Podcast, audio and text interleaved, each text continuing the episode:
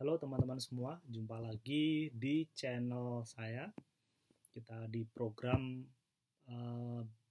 bincang atau ngobrol bersama Urukul Nadif. Ya, oke. Bintang tamu kita pada kesempatan kali ini yaitu Idhar Resmadi. Beliau adalah penulis buku Jurnalisme Musik, sekaligus dosen juga di Telkom University. Kita akan coba ngobrol dengan beliau seputar industri musik di tengah COVID-19. Oke, selamat menyaksikan. Oke, Mas Idhar. Selamat malam. Selamat malam, Mas Urukul.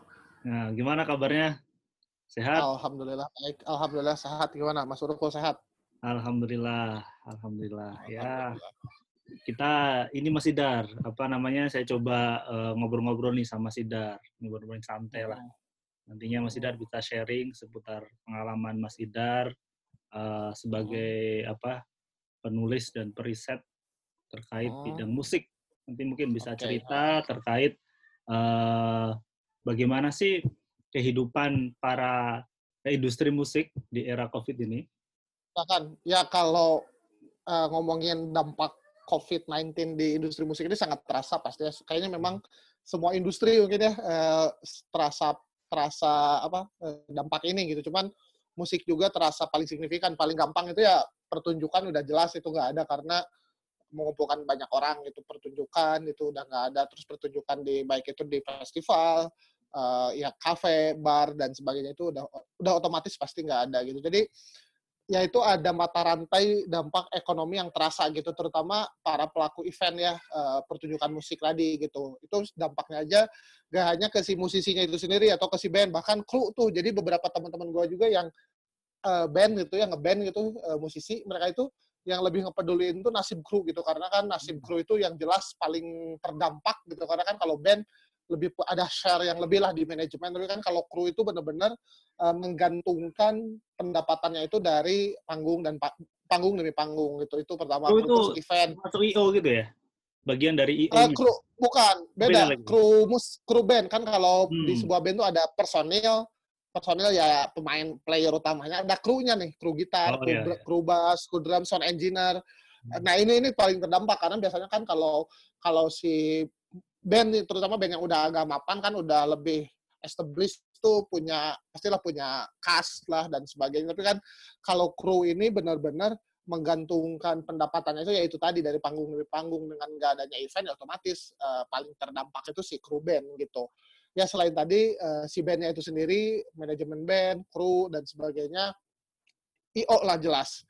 IO paling terdampak, ada beberapa yang terpaksa cancel gitu, bahkan promotor juga terpaksa harus meng-cancel beberapa pertunjukan. Jelas itu ada 2 festival besar kalau nggak salah, Hammer Sonic itu harus diundur, itu padahal udah ngundang Slipknot. Akhirnya kan nggak jadi gitu karena Slipknotnya juga di Amerikanya juga lagi parah banget wabah ini. Terus ada festival Lala Fest itu juga diundur, yaitu 2 festival es. Ya Lala Fest di Bandung tuh yang di Cikole itu juga terpaksa diundur. Jadi memang ya kejadian ini mungkin paling berdampak cukup signifikan gitu karena semua band itu belum menemukan opsi jalan terbaiknya itu apa gitu. Maksudnya kayak selama ini kan kalau di dunia musik otomatis pendapatan nomor 1 itu panggung atau pertunjukan gitu, itu paling gede lah dibandingkan royalti gitu ya, ataupun merchandise gitu ya. Jadi pertunjukan tuh masih kasarnya pendapatan 70% atau 80% mungkin band itu dari panggung gitu. Jadi otomatis dengan nggak ada panggung itu kan ya itu tadi gitu, bisa dibilang 80% pendapatan mereka hilang gitu. Kayak gitu sih. Jadi dan si industri musik atau si pelaku musik ini belum mengetahui kayak opsi selain pertunjukan musik itu apa yang berdampak secara ekonomi ya. Berdampak secara ekonomi itu apa gitu, belum ada karena memang paling gede di panggung. Nah, beberapa memang ada yang beberapa yang bikin kayak kemarin tuh narasi ya, Najwa Shihab tuh narasi ya. Ya, narasi TV. Narasi, terus beberapa ya ada beberapa sebutannya media mungkin atau juga kolektif itu yang bikin konser streaming gitu. Sempatlah kemarin itu narasi bikin konser di rumah aja. Terus juga ada beberapa inisiasi, kemarin ada beberapa brand juga termasuk bikin konser. Ya, akhirnya yang dimanfaatkan itu seperti itu aja sih, konser online aja gitu. Konser online yang dimana sebetulnya kan di sini bisa terlihat bahwa si band itu harus punya kemampuan digital yang baik gitu. Maksudnya dalam artian ya digital yang baik itu ya secara produksi harus bagus, juga dia itu harus, ya maksudnya jadi kebiasaan baru lah buat si band gitu, dimana ya pasti bedanya kalau kita ngeband itu jamming di studio atau di panggung itu kan ada kesalahan gitar dikit tuh, oh ini salah, gue masuk sebelah sini, drum masuk sebelah sini. Ini kan di rumah masing-masing gitu, bayangin 4 personil, satu di rumah masing-masing kan pasti agak harus adaptasi lah ke arah-arah seperti itu gitu. Tapi ya itu tadi sih, sekarang inisiasi-inisiasi udah mulai banyak sih kalau di komunitas musik, kayak talk show online, diskusi, konser di rumah aja, itu tuh udah mulai banyak lah konser online dan sebagainya dan sebagainya. Ada yang bersifat donasi, ada yang juga bersifat komersial, workshop juga sudah mulai ada gitu. Ya.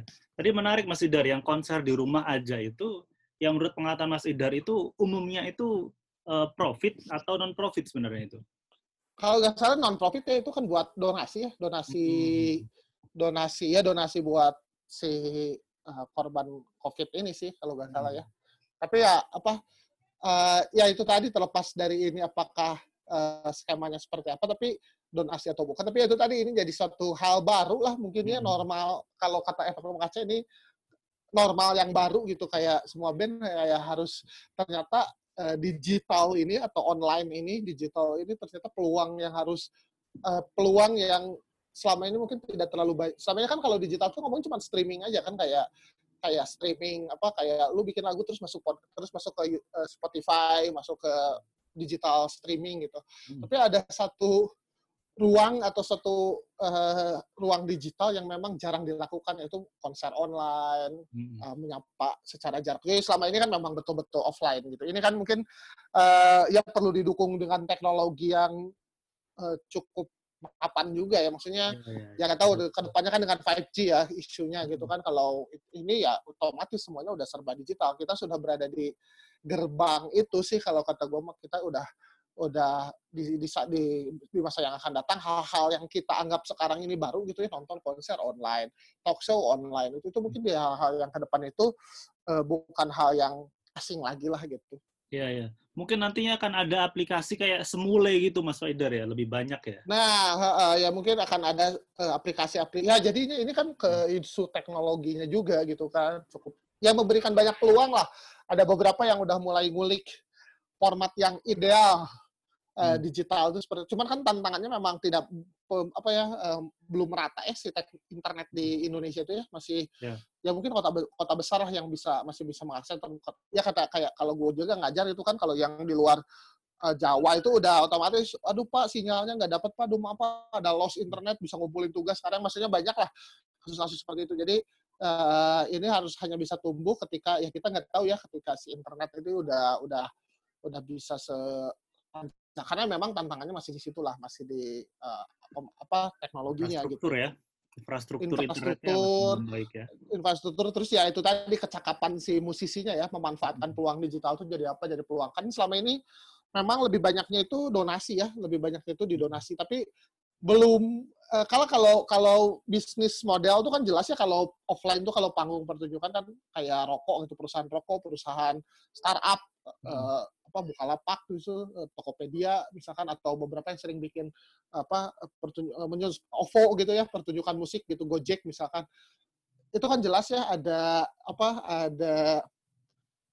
dampaknya, rame, terlihat, terus antusias. Tapi kan kalau online ini tuh si generate bisnis modelnya itu yang perlu diperhatikan. Nah, kayak kasarnya semuanya itu masih meraba-raba lah, belum ada rumus yang pasti. Kalau biasanya kan kalau offline itu jelas lah, kamu tur gandeng satu sponsor, dapetin brand, terus tinggal masukin campaign dari brand tersebut, udah lah. Tapi kan kalau online ini ya gimana gitu, ini tuh belum masih, karena kan apakah nonton, diserahkan jumlah penonton atau bagaimana.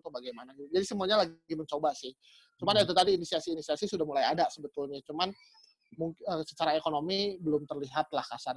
Ya tadi konser pun masih donasi ya, kayak donasi, konser-konser donasi udah mulai banyak tuh, konser-konser donasi, talk show.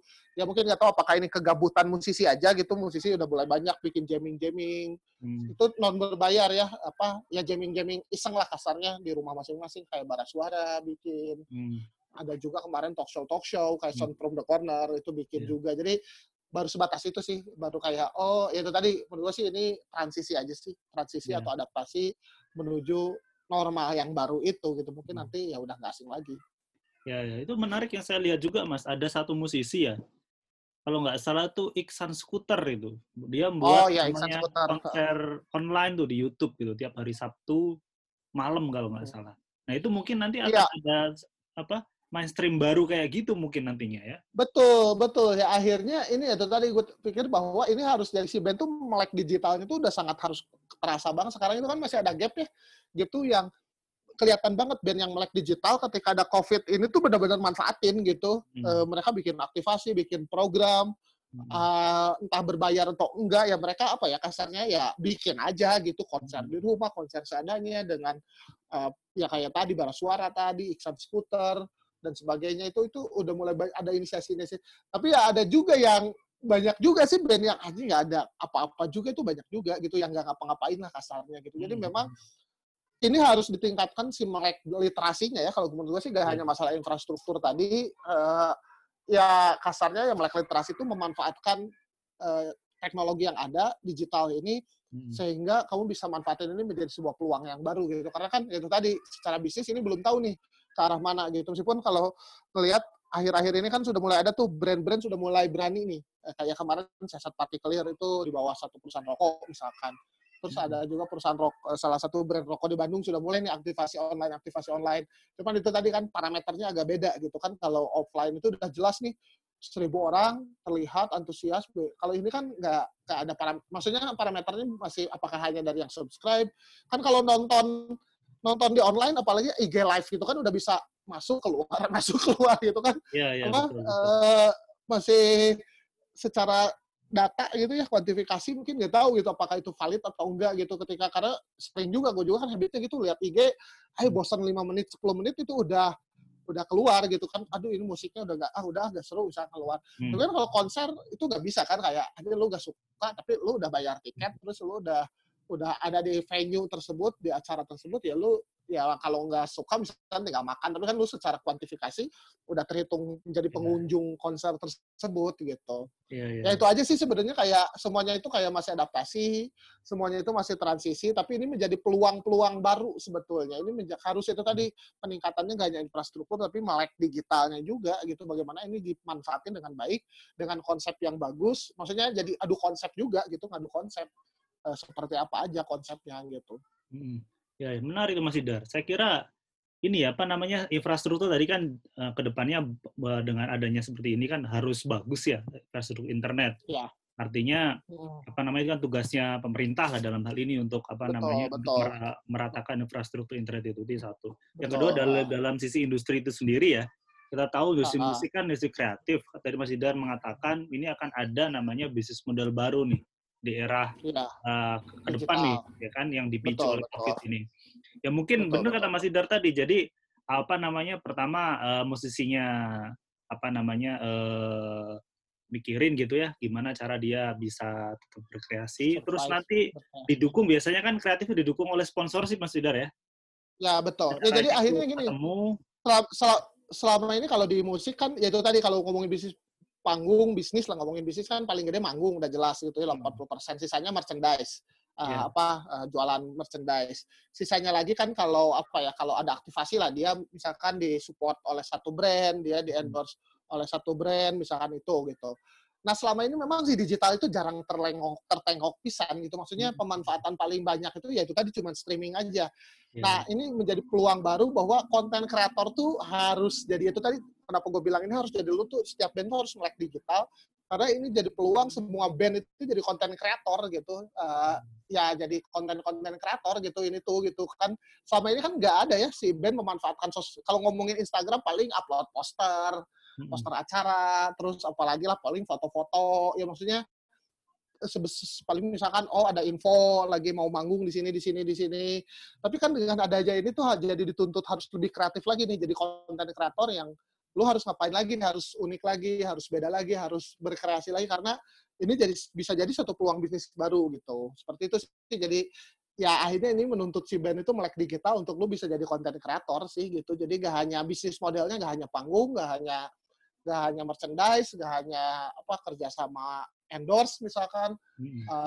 Ini menjadi peluang baru, pemanfaatan sosial media, Instagram, YouTube, TikTok gitu, menjadi peluang bisnis baru gitu, menjadi bisnis model di inovasi baru ya, inovasi bisnis model di jadi konten kreator yang biasanya lu jualnya itu kan karya musik di panggung, ada fans bayar, lu nyanyi gitu. Ini kan harus mengolah lagi lah.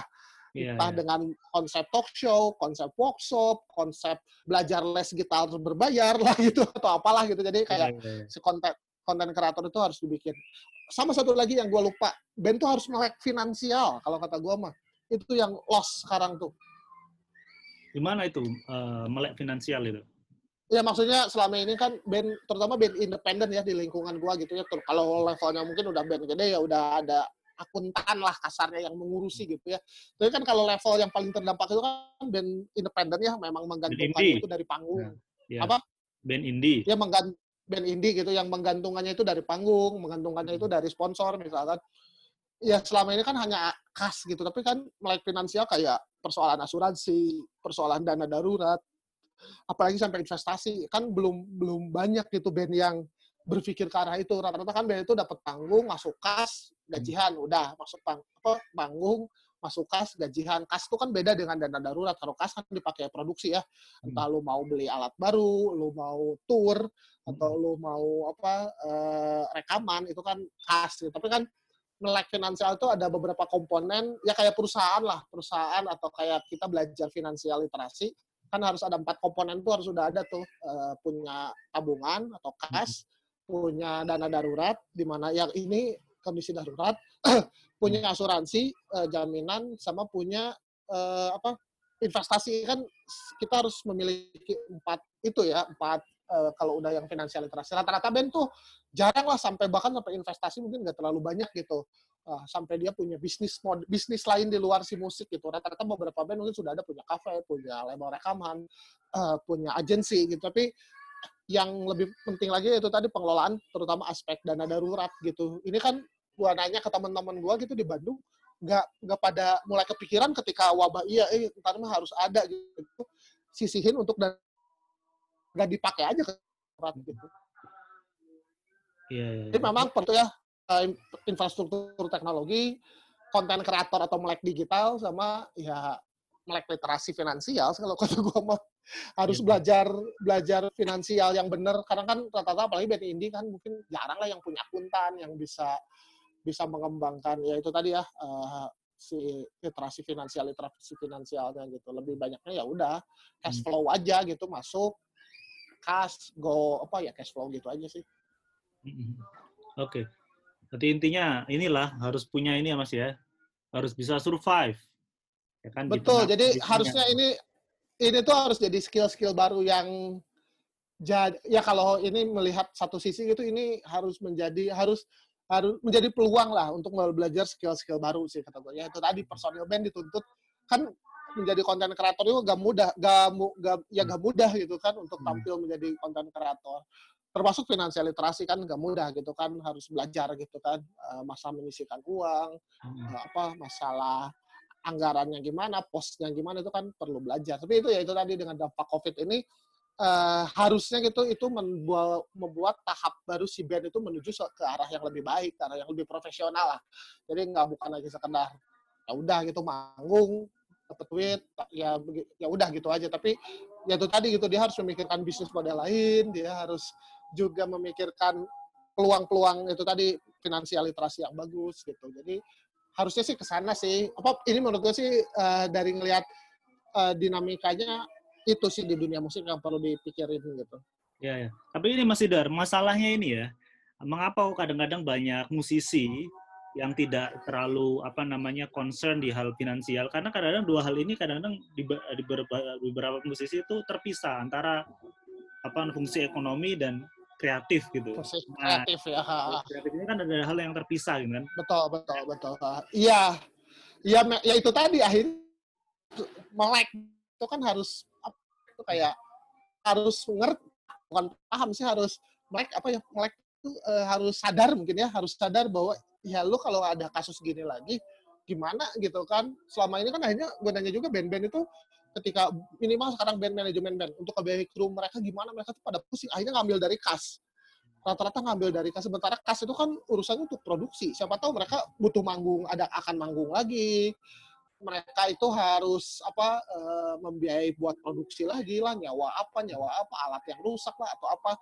Kalau kas udah nol ya kayak perusahaan lah, UKM itu kalau kas udah nol kan bahaya, apalagi kas minus gitu kan. Iya. Ya maksudnya kalau kas udah minus ya itu kan udah terancam. Ya maksudnya sih ya itu kan berarti indikasi yang cukup berbahaya. Ya harusnya kan si band itu dengan adanya si COVID ini ya finansial literasi harus mulai tumbuh dan disadari lah, harus dimulai disadari gitu bahwa oh gue tuh harus ada dana darurat nih, terutama dana darurat untuk personil misalkan atau kru, dana darurat untuk si band itu sendiri. Jadi memang rasanya kalau lu dibayar 50 juta terus udah bagi-bagi sisa 20 juta, dana darurat personil berapa, dana darurat band berapa, sisanya kas misalkan. Jadi maksudnya harus sudah mulai berpikir ke sana ya, kayak mindset UKM aja lah. Ini udah si manajemen band itu harus udah kayak mengelola UKM atau brand lah, perusahaan gitu, ada sisi kesananya lah gitu. Karena kan industrinya udah, ekosistemnya udah mulai jalan sih kalau kata gue mah, udah bukan lagi bersenang-senang hobi lagi gitu, tapi udah ekonomi banget, peluang ekonomi banget. Itu tadi, makanya si band itu ya kalau ngomongin sisi kreatif ya itu pisahin gitu. Kalau ini kan urusan manajemen lah. Jadi kreatif lu sebagai musisi atau sebagai pelaku kreatif ya mikirin konten kreator tadi gitu. Tapi manajemen mikirin industri karena Mas Sedar ya. Karena udah musik Indonesia udah sekarang kan udah masuk, menurut gue sih udah ekosistemnya udah industri udah ya 10 tahun terakhir lah udah industri, brand-brand udah bisa masuk, udah bisa kerja sama dengan startup, dengan perusahaan multinasional, kayak brand sepatu Converse misalkan, Vans itu kan perusahaan multinasional, udah bisa kerja sama dengan brand lokal.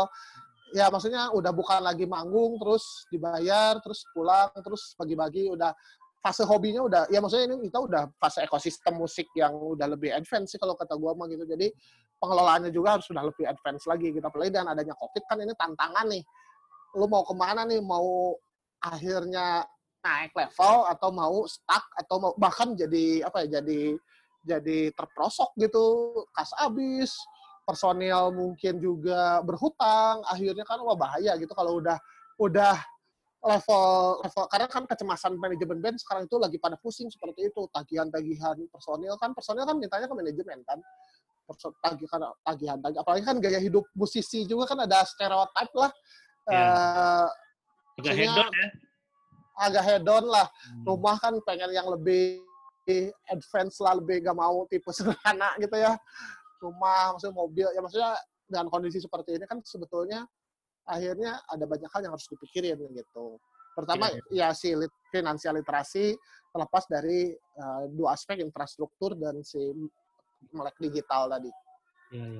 Lagi nih Mas Idhar, ini skala makro yang saya baca, ini kan industri yang paling terdampak atau sektor paling terdampak itu kan sektor informal. Dan informal ini saya lihat industri iklim musik ya, ekosistem musik kan sebagian masuk di ranah informal ya. Iya nggak? Bener nggak Mas Idhar? Mas Idhar. Iya, dalam artian informal itu dalam artian tidak dalam satu institusi resmi gitu atau gimana? Ya, seperti itu. Artinya yang intinya pendapatannya itu tidak menentu. Tidak merata, tidak menentu ya. Oke. Okay. Berdasarkan situasional. Itu kan masih seperti itu kan, memang industri musik. Ya, betul. Nah, betul ya seperti itu. Dalam pengamatan Mas Idhar nih, mereka-mereka ini di era COVID ini survive-nya seperti apa? Apakah switch lain atau kemudian dia melakukan proses kreatif lain menurut pengamatan Mas Idhar yang sekarang terjadi? Yang lagi isu ya ada akhirnya nggak tahu, kalau setiap band sih beda-beda ya pasti, apakah si band itu udah punya dana darurat tadi yang bisa menanggung semua personilnya itu. Kalau beberapa sih ada yang akhirnya jual merchandise, ada juga yang akhirnya ada mengembalikan ke si kru band, terutama kru band ya, kru band itu agar coba cari peluang lagi ada gitu kan. Kalau pemecatan sih mungkin karena informal tadi ya, jadi bisa agak sedikit santai lah gitu ya, tapi pasti ada sih pengaruhnya ke sana.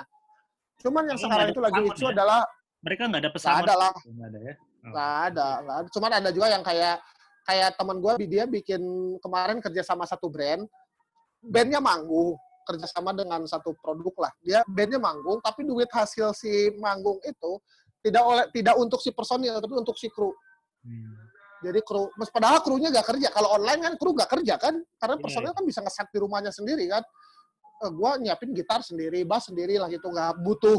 Kalau di panggung kan butuh kru gitu, butuh yang bantuin angkat lah apa. Tapi kan di rumah nggak usah gitu kan. Tapi kemarin kayak gitu. Akhirnya sih ya strategi beda. Kalau ini kan concern dari pemerintah juga sudah mulai ada dengan BLT kalau nggak salah ya. Tapi nggak tahu apakah terrealisasi atau nggak ya, tahu sendiri lah ya. Katanya ada isu, meskipun ini untuk seniman ya, nggak hanya untuk musik aja, tapi seniman dalam konteks luas. Tapi sudah ada isu wacana seperti itu, terutama yang memang profesinya itu menggantungkan di musik atau di pertunjukan gitu. Ada bantuan BLT, terus juga ada ini startup Bagirata.id. Jadi Bagirata.id itu kayak crowdfunding. Tapi ini nggak hanya di musik juga kalau nggak salah. Jadi pelaku terdampak informal tadi, terutama dari sektor kreatif, itu bisa dibantu gitu ya. Kayak nyumbang lah, kayak sarannya menyumbang, tapi buat si startup-nya itu kan kalau crowdfunding misalnya dipotong nih, kalau ini nggak gitu. Jadi total keseluruhan itu akan dibagi ke pemilik dampak. Lu bisa ngajuin, lu bisa jadi donatur, sama lu bisa jadi penerima sih, daftar sebagai penerima gitu. Itu jadi menariknya banyak inisiasi ya, terlepas dari inisiasi kreatif gitu ya, banyak juga inisiasi yang bersifat sosial gitu ya. Gue lihat sih kayak donasi untuk para kru band juga ada, terus juga EO lah atau vendor panggung gitu juga ada gitu, termasuk gitu startup yang pikir sosial juga ada gitu. Itu sih menariknya, jadi kayak ada sesuatu yang baru terus itu kayak oh ini seru ya gitu.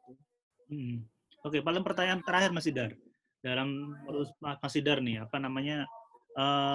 Nantinya industri musik kayak gimana nih setelah Covid? Anjir, berapa? Setelah Covid ini meramal banget. Ya setelah Covid ini kita sudah berada fase yang baru nih, gerbang itu kayak udah masuk gerbang bahwa digital itu sudah bukan hal yang nomor 2 lah kasarnya gitu. Ini akhirnya digital itu harus jadi nomor 1 gitu ya. Jadi lu harus bisa manfaatin ini semua, dan akhirnya menurut gue sih di kedepannya itu si band-band itu harus bisa menjadi konten kreator memanfaatkan peluang inovasi di bisnis pada musik. Jadi nggak hanya bersifat konvensional, sudah mulai makin bukan ditinggalkan sih, mungkin akan jadi sesuatu yang biasa lagi lah gitu. Kita melihat konser online, ada kursus gitar online yang biasanya kita tonton di master class-nya Tom Morello lah, ntar mungkin musisi yang kita kenal atau bahkan teman kita sendiri, workshop atau diskusi-diskusi serba digital itu mungkin bukan hal yang aneh lagi. Jadi menurut sih di masa depan sih digital ini udah makin kayak superpower ya, udah makin kayak udah jadi satu habitat baru lah. Habitat baru selain hanya streaming YouTube, selama ini kan cuman gitu aja kan, streaming YouTube dan sebagainya, tapi nggak pernah menjadi bikin workshop online, kursus online, donasi. Nah ini menarik juga, kayak ada inisiasi dari KPJ pengamen jalanan, tapi ini sebelum Covid ya. Jadi sebelum Covid itu si KPJ itu bikin aktivasi kerjasama sama Gojek, mereka konser online. Nah di screen YouTube lah taruhlah, itu ada kode Gojek, jadi lu bisa scan dan bisa nyumbang via GoPay gitu kan. Itu kan menarik ya, ada jadi kayak ngamen tapi digital gitu, kayak lu nonton Iksan Skuter ada kode GoPay-nya, terus ya lu merasa ada sosial yang lanjut ini. Oke deh, gue nyumbang lah, goceng lah, 10.000, 5.000, kan nggak ada batasan namanya juga. Lu scan, nah nanti masuk ke GoPay si artisnya itu tanpa dipotong. Itu kan udah lebih fair ya, kalau selama ini kan, kalau pertunjukan itu kan dipotong agent lah, dipotong apalah, tapi kalau ini kan udah langsung masuk ke si musisinya gitu. Itu mungkin peluang baru gitu. Cuman itu tadi belum semua masih meraba apakah ini menjadi sesuatu yang apa ya, bisa bisnis model ini menjadi sesuatu yang signifikan. Karena itu tadi menurut gue sih gue gak bisa jawab ini pasti, tapi kita semua lagi masa adaptasi dan transisi aja sih, itu aja sih, kayak anjing baru semua gitu, ini tuh mengalami hal yang baru semuanya gitu. Oke. Paling itu Mas Idhar tadi menarik sekali ngamen online ya, barangkali setelah ini iya. Akan semakin banyak orang yang ngamen online. Betul, iya, ngamen online. Tidak hanya via satu platform kayak YouTube ya, itu kan harus punya akun. Iya, betul. Artinya mungkin bisa, nah hanya seperti itu, akan ada namanya kode-kode yang nanti orang... Nah betul, jadi nanti kayak gini, misalkan di Mas Urukul nih sebelahnya ada barcode. Nah misalkan orang yang, aduh ini seru nih diskusinya, nyumbang misalkan donasi. Kan itu jadi bisnis model yang baru yang sebetulnya nggak dipikirin gitu. Selamanya kan ya konvensional aja gitu, panggung, merchandise, sponsor, udah gitu. Selama ini kan digital ini kan rimba lah kasarnya mah gitu. Jadi seharusnya ini jadi menggali terus inovasi-inovasi gitu agar muncul. Ya di digital itu akhirnya semuanya itu adaptasi gitu. Tapi ya itu tadi kalau gue menurut sih ini kita adaptasi dan transisi lah kalau di COVID sekarang ini. Jadi semuanya lagi meraba-raba lah format yang idealnya gimana gitu. Oke, terima kasih telah mengikuti obrolan kami. Sampai ketemu di lain kesempatan. Sampai jumpa. Assalamualaikum.